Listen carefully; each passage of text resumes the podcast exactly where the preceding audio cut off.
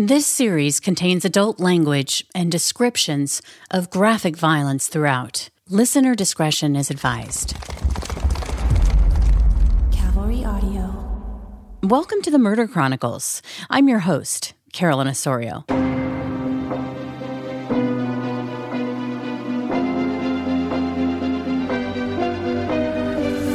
You're listening to episode 7 Heartsick.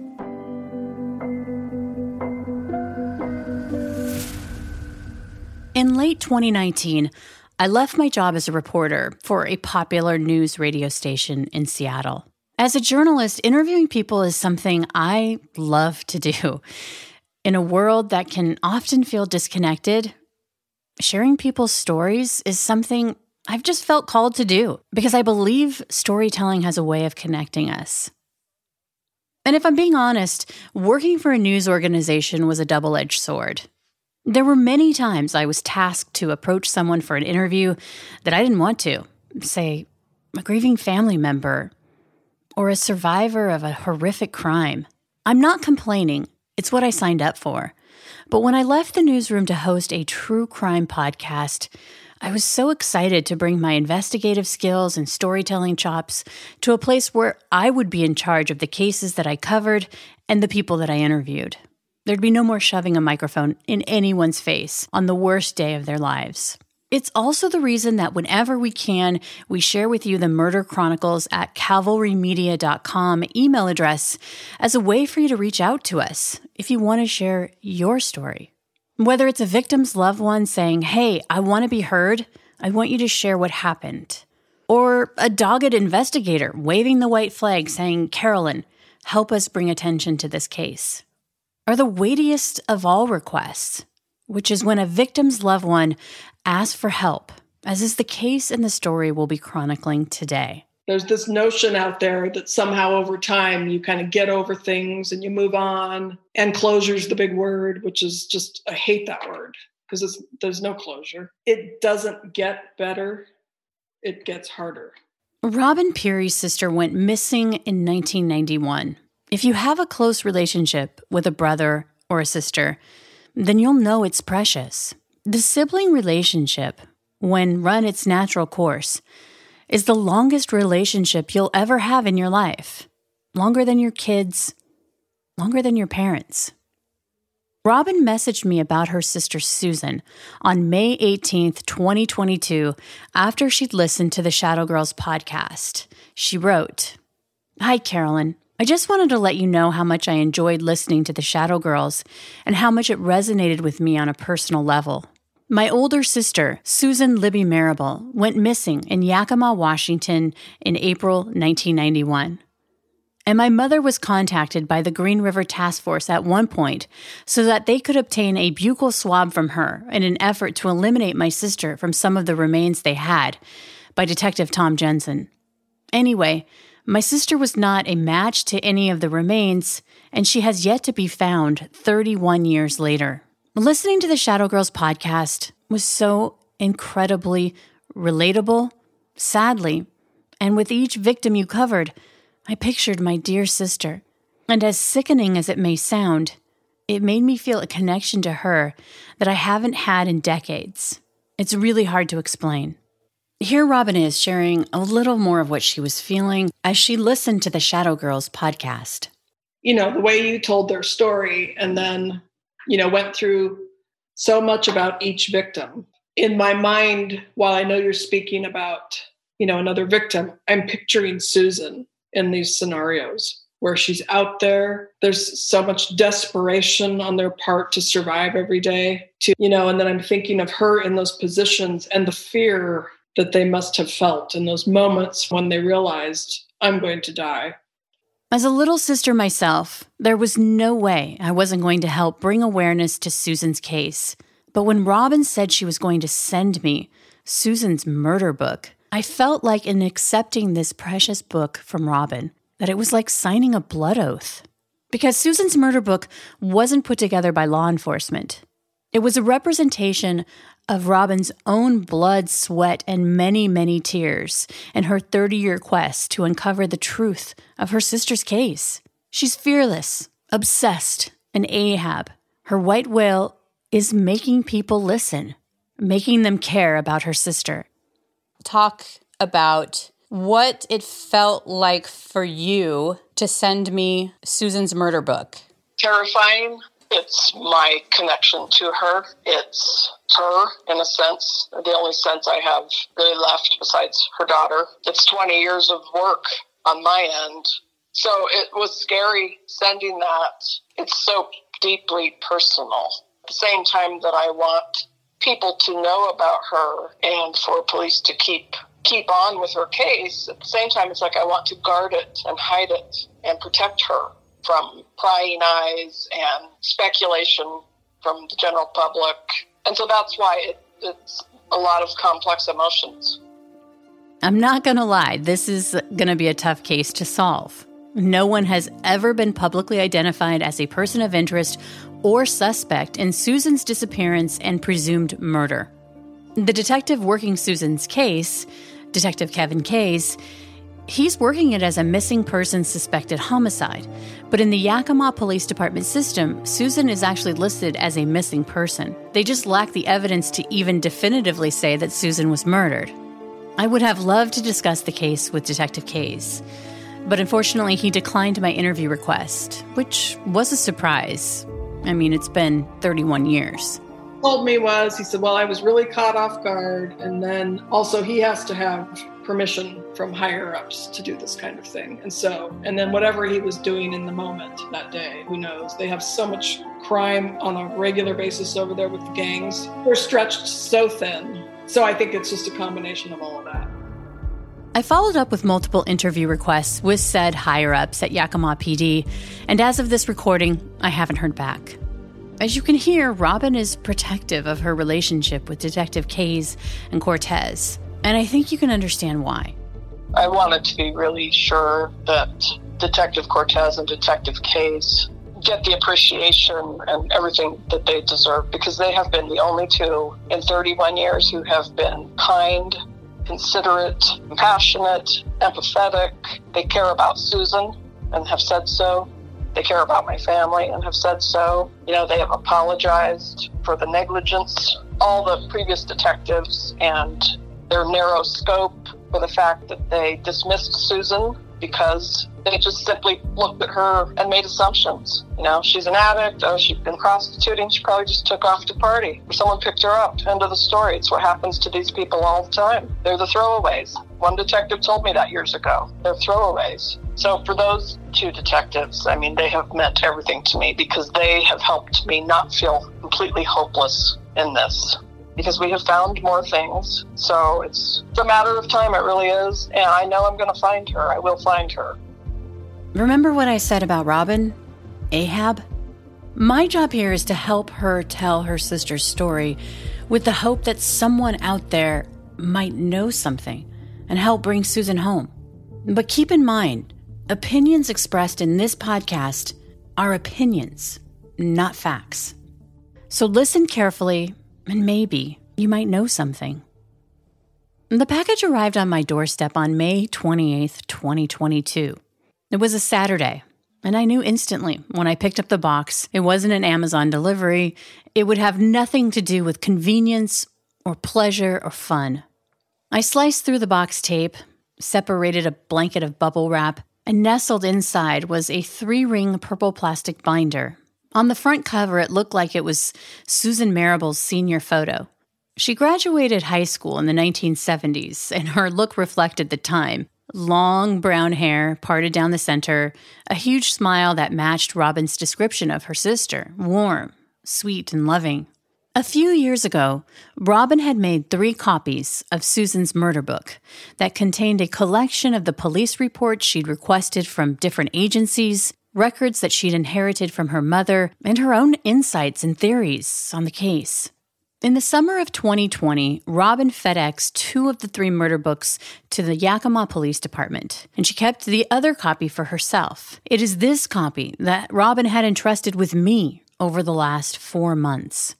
The original detectives who worked Susan's disappearance have long since retired.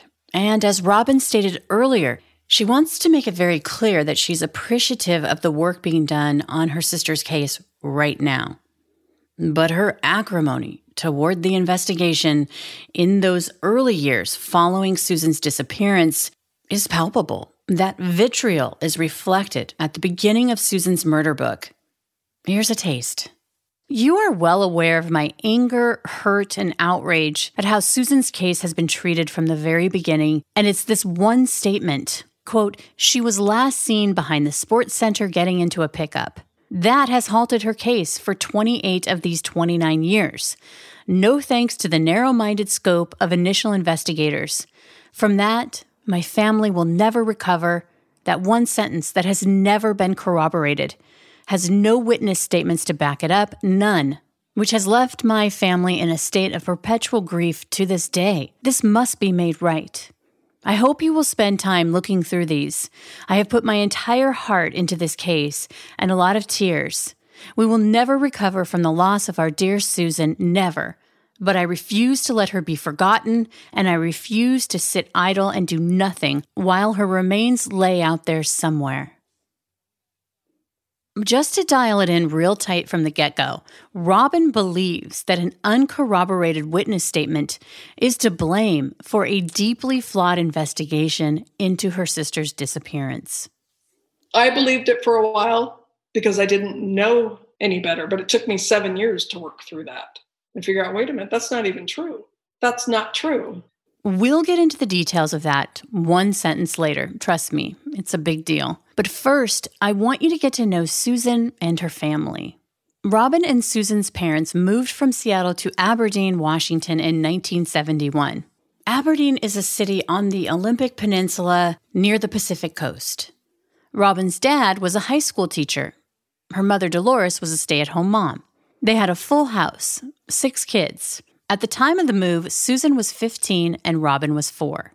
We were so regular, so normal, typical 70s. Uh, mom and dad, dad worked as the teacher, and mom stayed at home. Robin says, looking back, if anything was extraordinary about her large family, it was her special bond with her sister, Susan. I just really had such a bond with her. I did with all of my siblings, but with her, it was just markedly different because she was such a warm person. She wasn't the prankster sibling who, you know, would put ice cubes in my diaper when I was little or, you know, cut my fingernails to sharp points like one of my other sisters did. She didn't do any of those things. She was the real sweet one who I would go to and knew that with her, I'm completely safe from everything. And um, she mothered me in a lot of ways. And so she would walk with my friends and I all the way up to the grade school. And then I would stand out there and she would kneel down and give me a kiss and say, Bye, honey, I love you and have a good day. And I would tell her, Okay, please be careful or something like that. I'm going to stand here and watch you walk because I thought somehow I was going to protect her while she walked on to the high school. Growing up, Susan had always been a nurturer. You know, the whole nurse a broken bird's wing or coax a stray kitty to trust her sweet call and gentle outstretched hand. So it was no surprise to anyone when Susan went to nursing school. She had an MG, a little forest green MG with a black top, and then she already had her own cute little apartment. But she would come to the house all the time and she would let me go with her, you know, to the store or whatever. And so riding around with her was just, I don't know, I felt so special after Susan graduated, she landed her dream job as a nurse in the OB department, helping care for moms and babies. It was during this time that she began dating a doctor. He seemed like a really nice guy. Um, was just a good general practitioner, as far as I can remember. But there was some dabbling in some some kind of prescription medications at that point. That was and that was a new thing for her. She was introduced to that by him. How did you find that out? She told us. Oh, what did she say? Um, well, there had been an incident apparently when she was staying with him one night when he had given her too much of something and, and she wasn't able to leave his house. I don't know if in that she felt threatened in some way. She just was too medicated and it scared her. They broke up not long after that. By 1983, little sis Robin was a sophomore in high school. That's when Susan started dating a new guy, but Robin wasn't too happy about it. Just remember that I made him really uncomfortable because I have a tendency to kind of live inside my own head. I'm a very quiet person by nature. And so I just kind of stood there and didn't say anything to him. And I can still remember vividly to this day him saying, you know, do you want to sit down or something? You're making me really nervous. And I kind of thought, hmm, okay. I wasn't super impressed. Susan was head over heels and moved in with her boyfriend. How could she possibly know that this new relationship would change the trajectory of her life in tragic ways? First, their home was raided by the police for selling weed. I didn't realize at the time that he was a marijuana dealer on a large scale. I don't know for certain if Susan knew. I would imagine at some point she probably did, but it was about 1984 when he got busted one morning. And she was there, of course, because she was living there. And very early in the morning, they raided the house, dragged them out in their pajamas, and it was all over the front page of the paper. You know, in this small town, she lost her her career as a nurse, which just devastated her. Friends turned on her. It really hurt her deeply, even within the couple years after when she would tell. She said, Oh, I saw someone I worked with at the hospital and she wouldn't even talk to me. And she would just start crying because she just felt those things so deeply. Susan lost her job, her reputation, and she had to do time for the marijuana bust. And when she was released from jail, she moved back into the family home in Aberdeen. Despite everything that she'd lost, she still wanted to make it work with her now fiance. And a short time after his release from jail, she was still living at home, but they were making plans to start a new life together. It was a blazing hot August day in 1985 when the couple had spent a fun day at the county fair. They decided to go up to the Grays Harbor County Fair one evening so they went up there and they came back, and he brought her by our house so she could get her little car. And she was going to follow him to his house, and they were going to make dinner because she was not. They were not living together anymore. They were just kind of working on their relationship. So he left before her, and and then she left a few minutes later. And I remember I was sitting out on our back steps, and I heard sirens. And then, probably 25 minutes later, we had a phone call from the hospital. Someone they were calling us to report a fatality my mom took me with her up to the hospital, and we found out that he had hit the back of a piggyback log truck and killed him instantly. She was completely devastated. In fact, she was laying on the floor. And I, I sat down on a little sofa in there. I can still remember. And she got up off the floor and was just on her knees and just put her head in my lap and was just absolutely broken. Susan never recovered from her fiance's death. During this extremely vulnerable state, she was offered heroin. It didn't take long before she was in the grips of an all consuming addiction. She started changing some. She met her daughter's father and had her daughter in 1987. At some point, because of her her drug use, led her into some theft. Nothing major, just and it typically isn't mm-hmm. because people steal to support a drug habit. So she ended up in jail briefly, not for very long, a few months. And that's all it took for the state to say, you know, we're taking your daughter. And she felt so much shame that she just left town. It was several months before we heard from her. And I found out that she was in Yakima. Yakima is a four hour drive from Aberdeen. It's the second largest county in Washington state with 2.75 million acres. Agriculture is the staple of the economy. The Yakima Indian Reservation is south of the city with land covering 1.2 million acres. This is Tammy Ayer, and I'm the uh, features editor at the Yakima Herald Republic in Yakima, Washington.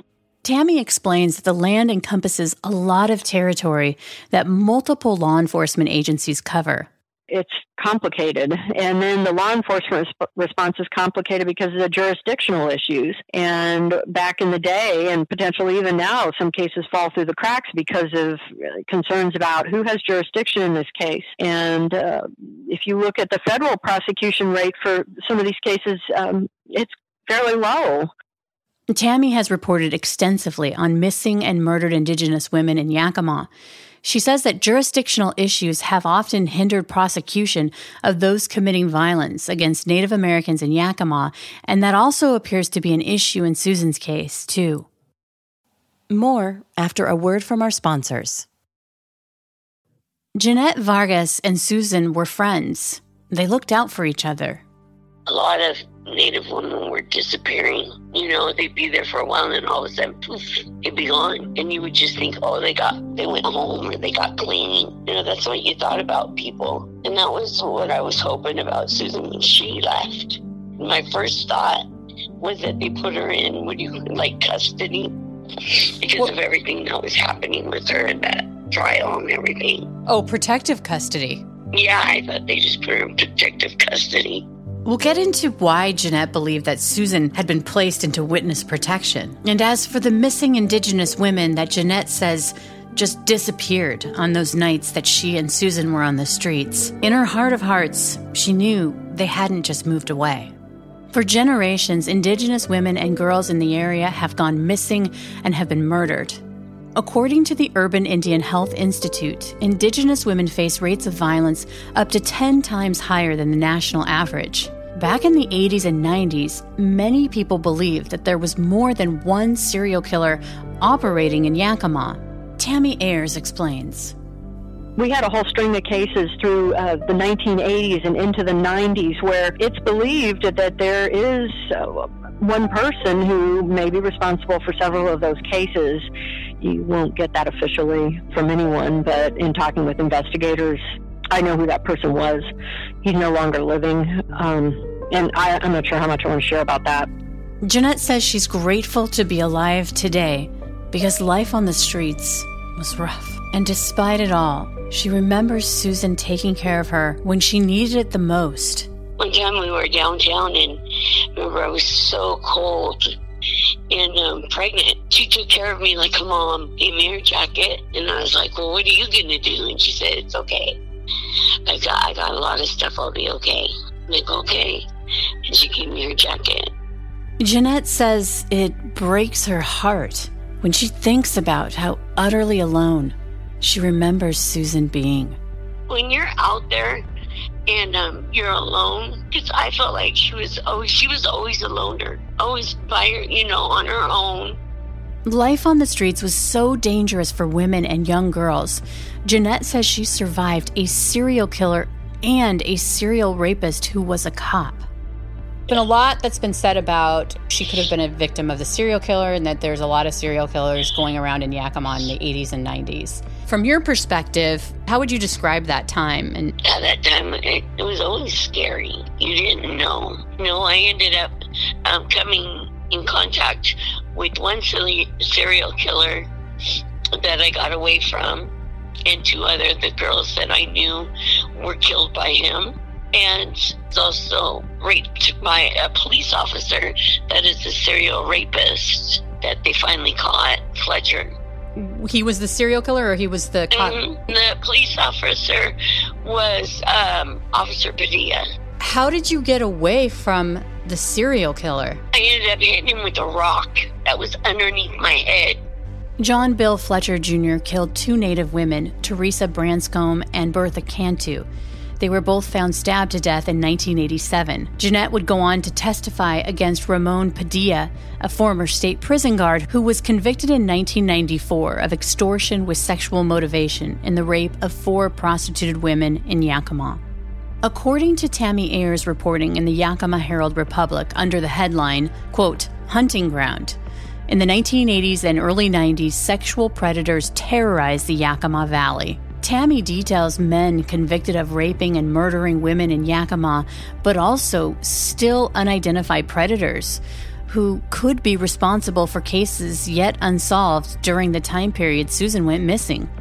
Tammy shares her frustration at what feels like the lack of follow through on cold cases you know, we've talked about the fact that unfortunately Yakima and the Yakima Valley are kind of going through uh, quite a bit of uh, gang related issues right now drive by shootings, homicides, all related to gangs, and that's a bigger story, and I won't get into that. But the Yakima Police Department has its hands full there. But you know what? This is a story that's everywhere. Uh, police departments are understaffed, overwhelmed, and tackling cold cases takes real focus and time and effort. And it's just it's frustrating that it's not happening the way it should, I guess. I'm not sure. And for this reason, Tammy has been committed to reporting on issues related to missing and murdered Indigenous women and helping to keep awareness alive in cold cases, like Susan's.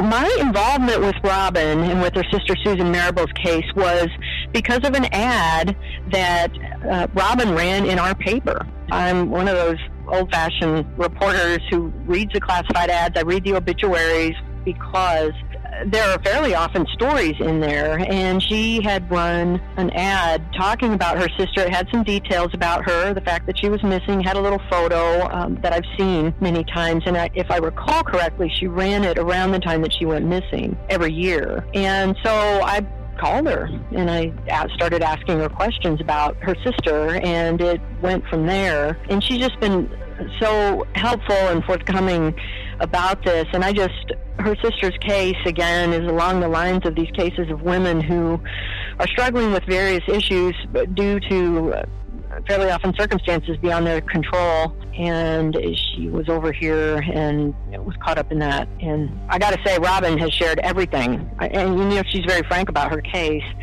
uh, about her sister's situation. But again, the background to that just goes to show that there should be no judgment. There should be no weighing of cases. One person is not more important than the other person. So that's how it started with the classified ad.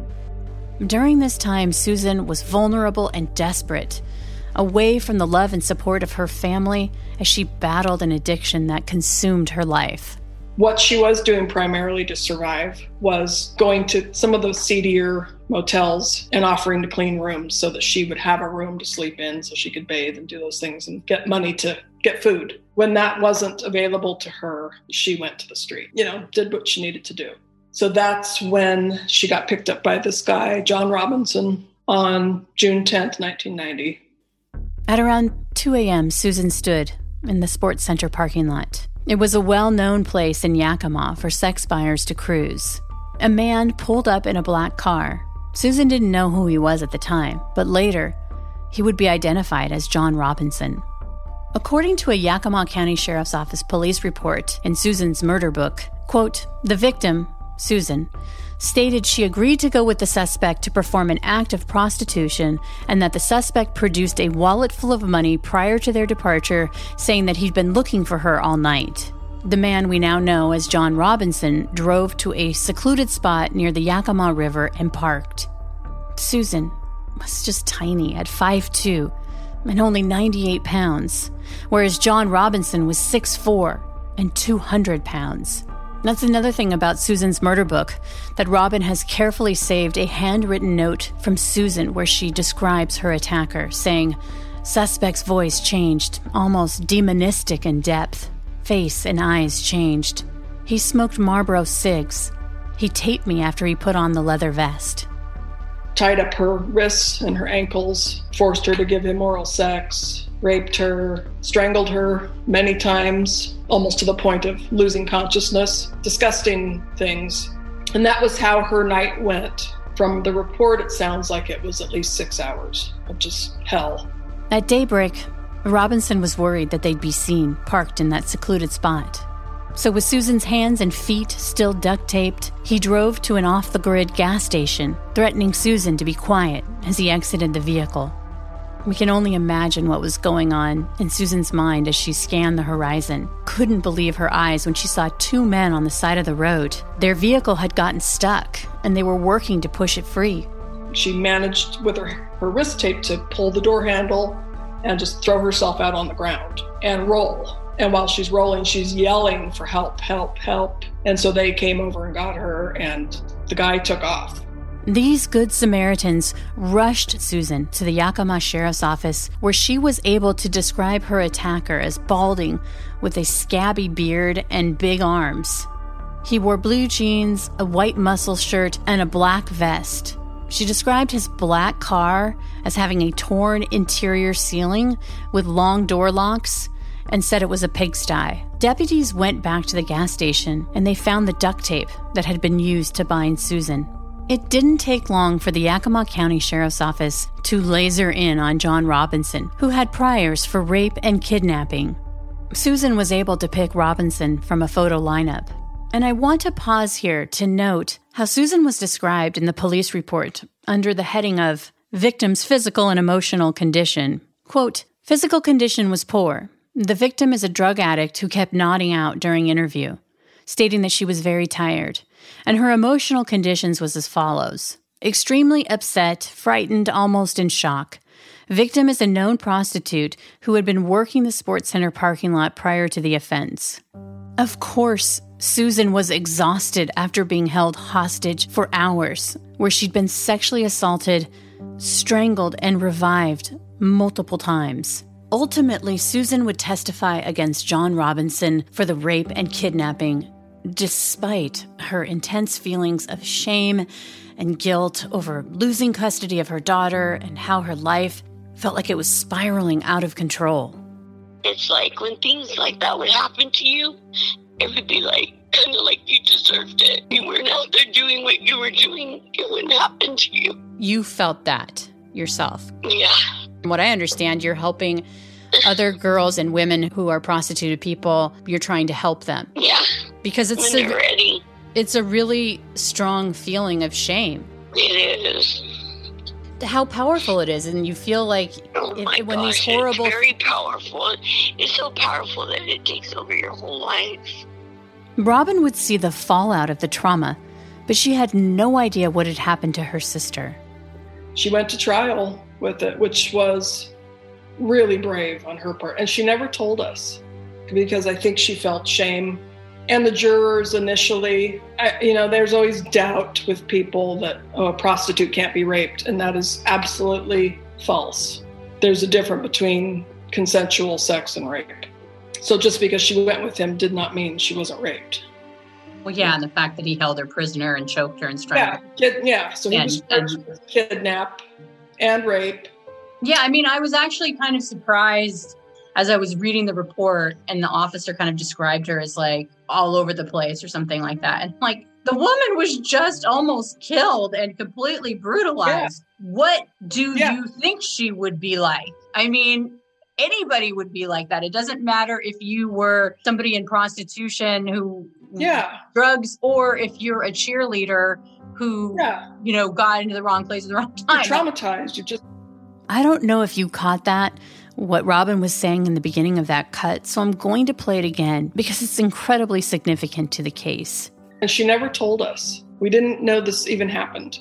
Susan's shame was so strong, she never told her family about being kidnapped and sexually assaulted, that she'd barely escaped with her life when she came for that Easter visit just weeks before she would ultimately disappear, or that despite that shame and fear, she testified against John Robinson. That's how strong the shame was. And yet she still had the courage to come forward and testify in open court. Because of Susan, a very dangerous man was taken off the streets. She recognized this guy is not just some John. This is a different animal altogether. This man is dangerous. And, you know, the only reason she's alive is because she got away. There would have been many other victims had she not. And she knew that.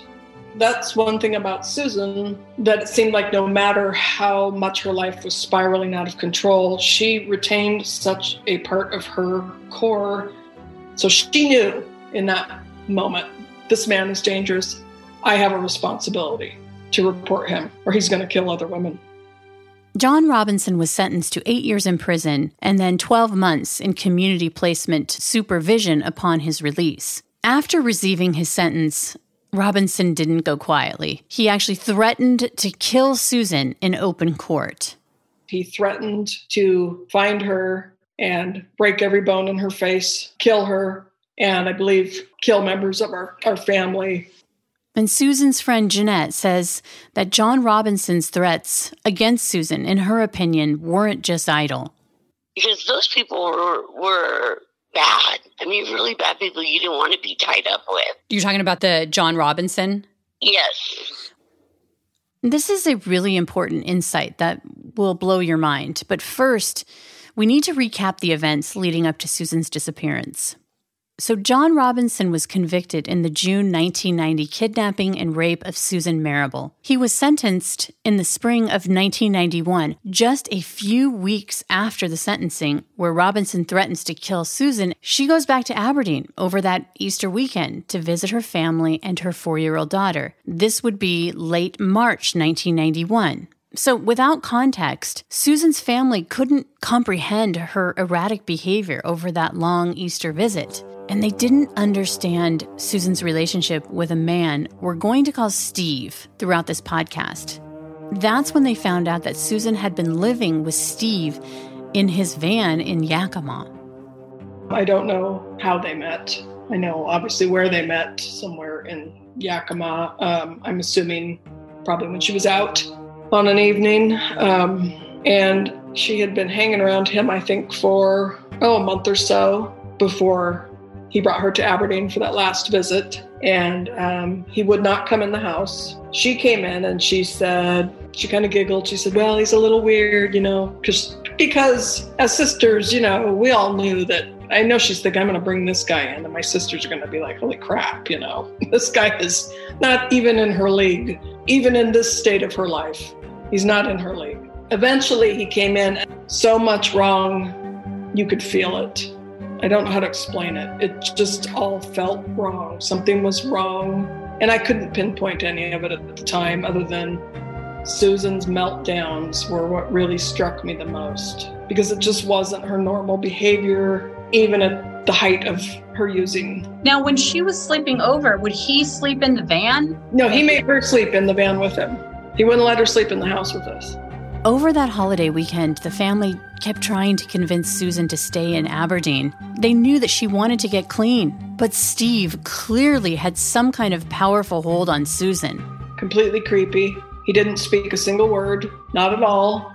And I can remember sitting and looking at him. And like I told you about Susan's one boyfriend who died, how I, I, I have a tendency to kind of climb inside my own head and really size a person up and assess them and pick up vibes and so I sat there and, and I'm just looking at him. And I can still remember to this day the smell of him. And maybe it was only, maybe it wasn't even a physical smell more than, I, I honestly think it was his presence because it was a funk, sour odor that absolutely creeped me out. Robin describes her one final precious moment with her sister because it's haunted her for over 30 years she stepped out on the porch and turned around and looked at me. And we just made that connection, I don't know, 10 seconds, where we didn't say anything, we just looked at each other. And I just said, you know, please don't go. I love you. And she said, I love you too, honey. I have to go. You know, so she left. And um, yeah, I just think now that I'm 55, I think, God, had I known a quarter of what I know now, I would have just said, you know what, you're not leaving. It's a cruel thought. But what if Susan had confided in Robin the truth about what she'd been through in that moment of sisterly love? What if? But she didn't. On April 25th, three weeks after Susan's Easter visit to Aberdeen, Dolores received a harrowing call from Steve. She was at work and he claimed that he hadn't seen Susan for 2 days. He said that Susan had left his park van at 9:30 the night of April 23rd, telling him that she was going to walk to the convenience store 3 blocks away. When she didn't return, Steve said he went looking for Susan, and that one woman on the street told him that she'd heard Susan had last been seen getting into a pickup truck at the sports center. Remember the place where Susan had been picked up by John Robinson months before. Dolores raced to Yakima the next day and filed a missing persons report on Susan. She just started walking the streets, going to places she should not have gone, like the Blue Banjo Tavern. And anybody who lives in Yakima and was there at that time would know that you don't, you did not go there. You did not go there unless you were a very certain type of person. It was extremely dangerous. She bought people beers and started asking questions. And Jeanette recalls that police came to speak with her, and they talked to a lot of people on the streets, but not for long. And they talked to them, and um, it was that was it. So how many years? I never heard anything after that. How many years later did the police come? This was Yakima PD, right? Yes. yes. How, how many years later did they come and talk to you? um, 30. so it was recent. Yeah. Because, and this is because of Robin. And right? that's because her sister, yeah. And they literally talked to you for like two minutes? Uh, after, no, not this time. I'm talking about the very first time it even happened, when it happened, after it happened, after she disappeared. Okay, so they came and talked to you after she disappeared? Yes, they were talking to everybody on the street.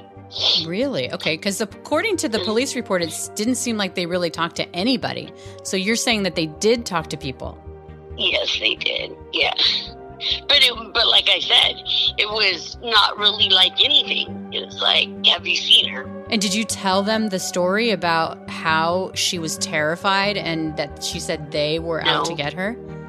No. Why? I was scared. I didn't want to be involved with all that stuff.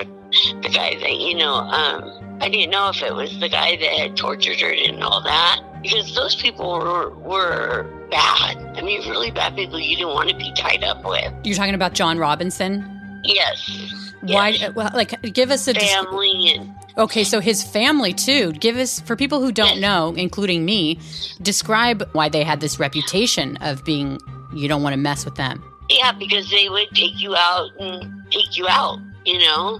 They would rape you or they would kidnap you, or what we heard in the streets, they would just take you out and no one would see you again. This was John Robin, the Robinson family, like his brother? Yes. Mm-hmm. Everybody would say, don't, don't even mess with them. That's what the word on the street was. It's like, you know, they're crazy. You know, like I said, they'll take you out or, you know, all the stuff that was going on. I mean, this adds such a. I'm so appreciative of you talking to me because when he, when John Robinson made that threat in open court against mm-hmm. Susan, I mean, you're you're making me feel like this is even scarier than than what it was when I read about it. How brave oh, no. was she yeah. to come forward? Super brave. Super brave. Over the next three months, Dolores devoted her life to trying to find her daughter. You know, the whole shoe leather detective work we usually assign to police? That was Dolores. She was relentless then and would continue to investigate her daughter's disappearance until the day she died in 2012. More Murder Chronicles after the break. After her mother's passing, Robin took over the search to find Susan. She dug in hard and that's when she realized as she looked through police reports and the tips that her mom had carefully preserved that according to Robin, one alleged hearsay comment by a witness in Susan's missing persons report had been the death knell in her sister's disappearance investigation that someone had last seen Susan getting into a pickup truck the night that she disappeared. But Robin doesn't believe that it was true. I believed it for a while because I didn't know any better, but it took me seven years to work through that and figure out, wait a minute, that's not even true. That's not true. I don't know if they just decided this sounds good, let's just put this and we'll put it in our file. But they didn't go to the sports center and talk to anybody there. They didn't try to corroborate that in any way. This fact wasn't realized until after Dolores passed away in 2012. You know, what do you want me to do? Do you want me to just keep pursuing this or do you want me to let it go? I said, You're her mother. Ultimately, it's up to you. You're her mother. I'm her sister. But I said, If you want me to drop it, I will because she's your daughter. She said, No, I want you to keep pursuing it because I know you'll follow through. Over a decade after Susan vanished without a trace. What Robin has uncovered over the years has changed everything they thought that they knew. It's devastating when you think about it. Dolores finds out that her daughter is missing. She drops everything, drives to Yakima, files a missing persons report, passes out flyers, then goes to the Yakima Police Department and wants to share all that she's learned and work together to find her daughter, and essentially gets the door slammed in her face. They wouldn't accept it. They said, We don't want it. You don't know what you're doing. And she was furious, devastated, dumbfounded. And she said, Well, I'm doing what you're not. And, and you think that they would know Susan and want to like she helped them solve a case. Well, you know what I found out um, only a few years ago was the Yakima Police Department didn't even know about that case because the sheriff's department handled it. Let's unpack this. Okay, you have the Yakima County Sheriff's Office. They handled the John Robinson kidnapping and sexual assault of Susan Marable 10 months before she went missing. Then you have the neighboring Yakima City Police Department. They're handling Susan's missing persons case. You have a mom, Dolores, in town for three months searching for her daughter, following up with the police on a regular basis, and yet the Yakima police don't ever reach out to the Yakima County Sheriff's Office to see if they have any information about this missing person. According to Robin, the Yakima Police Department never knew that their missing person, Susan Marable, had recently testified against a man who had made threats in open court about killing her, which would have been a huge deal. Jeanette says because, in her opinion, the family had a reputation. Remember earlier in the episode, when Susan first disappeared, Jeanette thought she'd been placed in a witness protection program for her safety. She believed it was because she was in danger after testifying against John Robinson. John Robinson's connection to Susan wouldn't be known to Yakima police until Robin found out herself in 2013. I was in disbelief. I said, Are you kidding me? Wouldn't, when you have a missing person case filed, with you, you don't check with either a neighboring county or even your own sheriff and say, hey, this lady's missing. She's known to us. Do you, you know, do you know anything about this? But they didn't communicate with them. So they didn't even know what happened to Susan 10 months prior. Wow. I was blown away. And what did they say when you told them? They asked me how I found out. I said, uh, I picked up the phone and I made phone calls. I called the sheriff. I wanted to know what the sheriff knew about my sister. So, was that when you found out about what had happened to her? Yeah. That's when how I found ma- the full story. How many years later? Probably just been like since 2013. So, when I did, I was just blown away, but it also helped me put together all the other pieces. So, just to clarify, Jeanette says shortly after Susan's mom filed the missing persons report, police did come to talk to her in 1991, but she says she didn't say anything about Susan's fears. 30 years later, after Robin's pestering and refusal to give up, police went back to Jeanette and interviewed her again. This time, she told them about Susan's terror and identified the van outside her window that day and also identified Steve in a photo lineup as the person she saw waiting for Susan. Robin had always been pushing for investigators to formally interview Steve, and the information that Jeanette provided pushed her quest into overdrive. It would take years for Robin to organize all of her mother's scraps of paper and interview notes from the people that she'd spoken to over the years and try to make sense of it all. And now that she had, for a long time, she was experiencing the same kind of stonewalling that her mom had endured.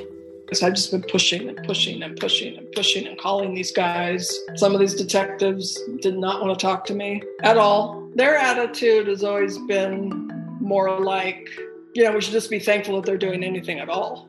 And that's when I would get pissed off because I, I just said, you know, what are you guys doing right now? What's the update? Well, no, we don't have anything. And I'd say, well, you know, why? Why haven't you talked to some? Have you talked to some of these people that are in her report?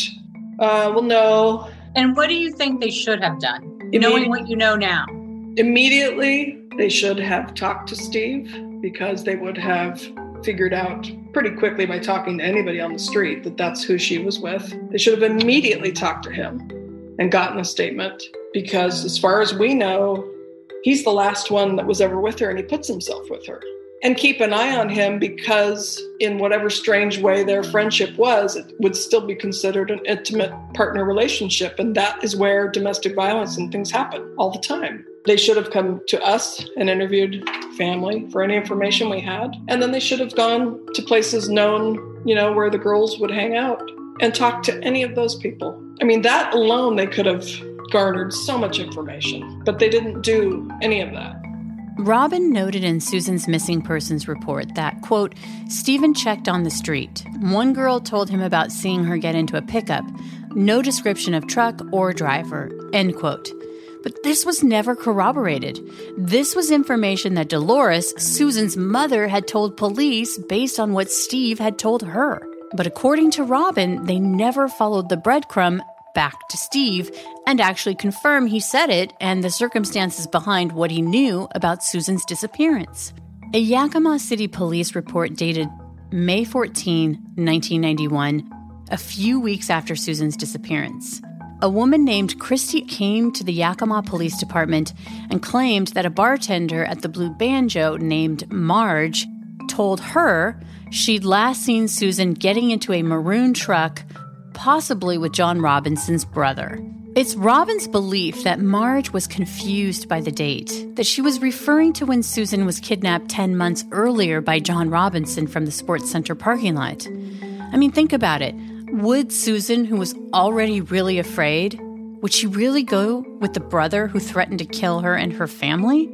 But if it was true, why didn't they interview Bill Robinson? There was a note by Christie's statement saying that they would follow up.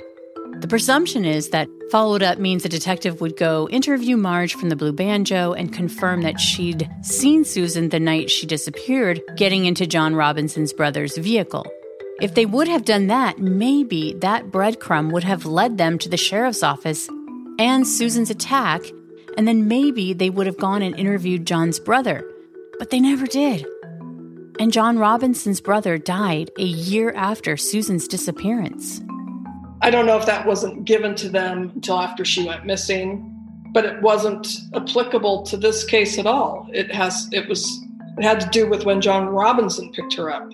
So it's the memory of another drug addict and it came through hearsay from one woman who was the bartender at the Blue Banjo told this other gal who was the street prostitute and that woman that street prostitute went into the police station like a month later and said, This is what Marge at the Blue Banjo told me. And they took that and decided, well, that goes along with when um, another woman went missing in December 1990 from behind the sports center. So they decided, oh, well, we'll just clump those together so that their cases look like, okay, we might have, you know, serial killer guy here. Remember, at that time, it was believed that there was an unknown serial killer in the area. A Yakima police report dated March 23, 1995, stated that Susan and Julie were both prostituted women in the Yakima area. Neither had been seen or heard from since. Robin says at one time she seriously considered that Susan could have been murdered by a serial killer. They never worked on the other woman's case, Julie Moronga. She went missing in December 1990 from behind the sports center. Never worked. Her case is even smaller than Susan's. And is it still unsolved? Yeah, I have her case file. It's it's probably I don't know if it's 20 pages of stuff. It's nothing. They've never done anything. And did they ever find her body? No. In 2019, Robin drove to Yakima. She currently lives in another state. And that's when she was able to speak with Jeanette for the first time and learned of the last foreboding conversation she'd had with Susan before she went missing. She said Susan told her, I'm afraid to be out on the streets in the day. Somebody's, I feel like somebody's watching me and I'm afraid they're watching for me. Jeanette shared with me the circumstances leading up to the very last time that she saw Susan. Did she ever talk to you about being kidnapped and sexually assaulted? Yes. Yes. And what did she say? She was always afraid. Every time after we, well, of course, you know, it intensifies the drug, intensifies the, the paranoid feelings, you know, of bad things that happen in your life. And we would, uh, she'd get on she'd say, I know they're going to get me. I know they're going to come back and get me. They, she said, they're going to come get me. Who do you think she was yeah, referring well, to? And that was the last time I saw her too. She said they're following me. First, you know, I thought, oh, okay, here we go. Jeanette says the days leading up to Susan disappearing were days that she would never forget because Susan believed that she was being followed. I held on to guilt for a while because of that. Because you dismissed her? Yeah, I just thought because of the drugs that she was imagining things, you know about what happened to her before, just being scared because of what happened to her before or what they were going to do to her, you know. So when she would say they're coming about her testifying. So when they when she would say before she disappeared, before the the day that you last saw her, mm-hmm. who was she referring to? that's the thing. I didn't know if she was referring to the guy that had kidnapped her and held her, you know, for a long time and, you know, held her hostage and all that, or if she was talking about the person that took her. I mean, it's interesting that she said they. Do you, is. Yeah. They're, uh, they're watching me. They're, they're following me. And so she even had me looking out the window, you know. And the person was the guy that she was with in the van that I saw. That was the only person that was outside. But didn't him. but didn't she come with him? She did. And that guy in the van was Steve. And Jeanette says that the last time that she saw Susan, it was really different than any other time. She knocked on the door. She was like, Jeanette, Jeanette, hurry up, open the door. And I opened up the door and she came in. She said, Oh my God, they're, they're following me. And I said, They're following you. And she said, Yeah. She goes, I'm really scared. This time I'm really scared. And I said, What's going on? She said, I, don't know. I think I, I think they're going to get me. And I said, no one's going to get you. And she had, she was with someone. I said, just go and go and hide, you know, go back where you were at. I just felt bad because I was like, like, go away, you know, that kind of thing. Like, kind of, I didn't want to be bothered with having people, like, if they were following her or stuff, that they would, you know, come to us. Even though you knew that she, the drugs may have had an effect on paranoia, but you believed. No, I believed her. She was, it was a whole different kind of scared this last time. And I was like, hey, we can't have this here, you know, because he was scared. I mean, looking out windows. I was like, we can't have that here. You gotta go. We don't know who Susan was afraid of. And we don't know the nature of Susan's relationship with Steve. But we do know that Susan felt isolated and alone. Was Susan staying with Steve in his van because it was a reprieve from the streets? Or was there another reason? From information I've gotten about him, you know, he would buy the girls when he hung around other girls before Susan. You know, he'd buy them hamburgers or he'd take them to the secondhand stores for some clothes or something like that. So, yeah, so I mean, he was a source of protection to some degree, even though he was actively stalking her, even though she was with him. Like, you know, and that's when he took some of those photos. She's clearly unaware in, in a couple of those. So he was, um, there was an obsessiveness on his part, I believe, and I think the thought of her leaving to come back home would be a real threat to him because, in, in his mind, you know, um, it would mean he was not going to be a part of her life anymore. According to Robin, Steve never contacted the family again after he called Susan's mom on April 23, 1994, and insisted that she take back Susan's belongings. Dolores said she told Steve, but she'll need them when she comes back, to which she says he replied, She's not coming back. When there was the uh, woman who uh, worked in one of the restaurants over there that Susan liked to go to, she was the manager there, and she told me Susan would come in and get coffee or something and sit in the front window. And she said there was always this man in his vehicle out front who would sit out there and watch Susan. It was two separate occasions that she remembered specifically, but each of those would come in and, you know, grab Susan up by the arm and call her a bitch and other things and you know kind of rough her up. So you know i made note of that because that speaks to his character that he has the ability to be abusive and possessive.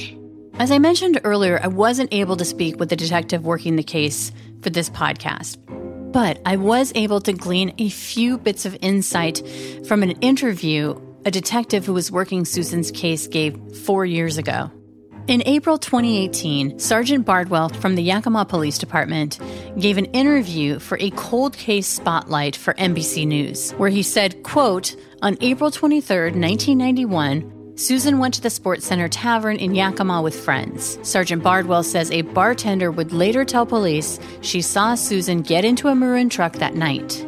The bartender told police she recognized the truck as belonging to Bill Robinson, the brother of Susan's rapist, John Robinson. Sergeant Bardwell also was quoted as saying that police at the time did not interview Bill Robinson, John Robinson's brother, and there wasn't a reason given as to why.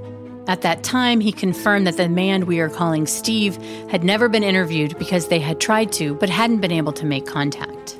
in 2019, Robin made contact with Steve's sister, who lives in Yakima, and it was then that she was told that Steve had recently moved out of the state. I found out where he was by looking him up.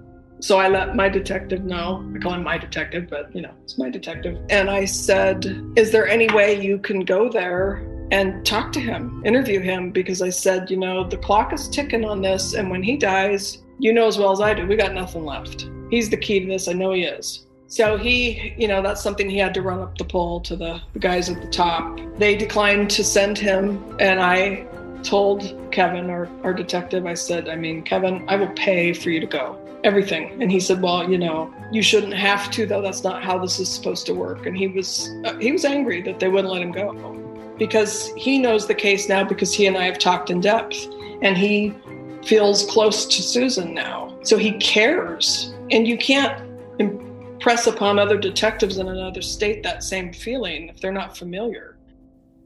Now, Detective Kays wasn't able to travel out of state to interview Steve, but he did reach out to the law enforcement agency where Steve now lives, and they went to see him at his residence for an interview. He didn't answer the door, but eventually they were able to get Steve on the phone. So we were not happy about that. Kevin was not happy about that because you can't do a proper interview and you certainly can't do an interrogation over the phone. You have to be in their face. Despite all of Robin's efforts, it was a dead end. Robin has asked me not to reach out to Steve for an interview for this podcast. Recently, she started a letter writing campaign hoping to build a relationship with Steve. She wants him to speak with her about her sister's last days. So far, Steve hasn't responded to any of her letters. But a break in the case was just around the corner. After following up on a tip Steve's sister gave to her, Robin was able to find Steve's old van. Remember the one that he was living in with Susan? The van I located this last November 2021, and it's information I'd given to the detectives, but they just haven't had the time, I guess, to sit down and go, yeah, let's call this place and this place and this place because these are all pieces of information that I got from Steve's sister. Because I have the information, I'll make the calls. So I made the call. I didn't realize from the t- that the time that this vehicle had been sold, I didn't realize it was so recent. It was 2019. Incredibly, Steve's sister shares with Robin that before her brother left town, he sold the van to an auto body shop. Robin called the auto body shop and was able to track the van to a couple who had bought it. Immediately called Kevin and left him a message. Called his boss, who is the captain, lieutenant, I don't know what he is. Anyway, he's at the top. Said, You got to get over there. you guys have got to go get this vehicle because it's just been sitting. They kind of hem hawed about that, and I got upset. And I said, I can't believe that this is the reaction because I am ready to just get in my car right now and drive to Yakima and buy this vehicle from these people. Detective Kays was able to get a forensic team out to the van, which included a cadaver dog. The dog didn't hit on anything. They found the flyers that my mom made and gave to Steve to pass out. They're still in the van, you know, 31 years later. Not passed out? Nope. And then something I had told people, and I've told people for years, and my family all knows this, that when Susan would bring you a little gift, especially during these years when she didn't have any money or anything, she would have, you know, like a Kleenex. And so she would get you a little trinket and just wrap it up in a Kleenex, or if she had a clean handkerchief, because she loved antique handkerchiefs, she would wrap it up in that and bring it to you. So he called me the day they were out there. Kevin called and he said, Well, I found some things. They were wrapped up in uh, tissue. He said, I looked at them, and one of them is those little figurines. And I said, Are these special moments or precious moments? And he said, Yeah. And then the other thing was the little, it's little glass hearts that are connected together. And I said, Yeah, those were something Susan put there. I was just astounded. I'm still astounded by it because it's like, what are the odds that they're still there, that they didn't get thrown out with everything else, but that I even found this van at all? And there was also, and this is a weird thing, picture of Susan. I think I sent you that was in a frame and was screwed into the wall of the vehicle. Those items were returned to Robin recently. The box is still sitting unopened on her dresser. She hasn't had the heart to open it up. But Robin isn't giving up hope. And she wants Susan's legacy of getting a sexual predator off the streets to be remembered. John Robinson was set to be released in late December 1997 after serving his prison sentence. He was then civilly committed to McNeil Island, where the state of Washington detains people who are deemed sexually violent predators. Robinson was there until February 17, 2019, when he was released to a halfway house. And Robin, who believes that her sister's selfless act of coming forward to testify against Robinson saved lives, she didn't want her sacrifice to be for naught. Robin was convinced that Robinson would absolutely do it again to another woman if he was released. And Yakima reporter Tammy Ayer helped her get loud. Yeah, when he was going, when John Robinson was going to be released on that LRA, I just wasn't having it. I just, and that's kind of the attitude I get. I just feel like if I don't say anything, I can't ever expect to get anything done. So I have to just use my voice. It's the only thing I have. So I contacted the uh, Attorney General office in Washington and spoke with the um, the lead counsel there, who were fighting to keep him in. And so Tammy wrote up. A, she wrote about that, and one of her colleagues covered his hearing before his release. So yeah, we've had a lot of we've talked a lot about it and done several articles. So she's been a huge, huge help. A little more than two months later, Robinson was sent back to McNeil Island after violating the conditions of his release. He died in 2020. Robin says at this point, finding her sister is less about crime and punishment and more about recovering Susan's remains and giving her a proper burial. In a perfect world, we'd have both. We'd have her remains and we'd have justice. But it's been 31 years, and the idea of justice, I think, has come and gone. There was a time I wanted both of those for sure. I was angry. I wanted to hang somebody for this. Now, we just want Susan back. We need to feel like she's with us, you know, in a real, tangible way, even though, you know, and I'll just be graphic, it'll be skeleton. We want her back. Well, if that's all we get back and we know that's all we'll get back we it just feels really important to have her back to know where she is have a place to visit and we know that her remains are here. They're with us. Nobody can take her again. If you have a tip please contact the yakima police department at 509 575 6200 and if you have a case you think we should cover, please reach out to me at the Murder Chronicles at cavalrymedia.com. And thank you for listening.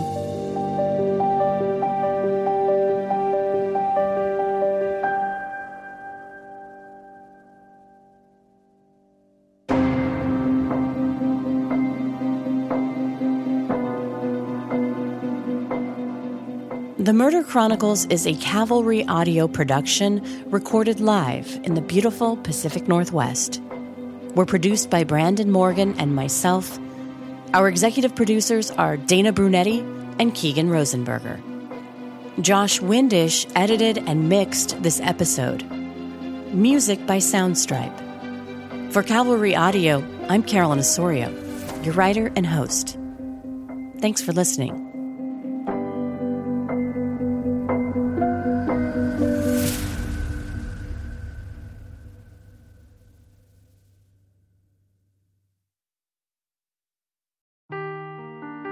Seeking the truth never gets old. Introducing June's Journey, the free to play mobile game that will immerse you in a thrilling murder mystery. Join June Parker as she uncovers hidden objects and clues to solve her sister's death in a beautifully illustrated world set in the roaring 20s. With new chapters added every week, the excitement never ends. Download June's Journey now on your Android or iOS device or play on PC through Facebook Games.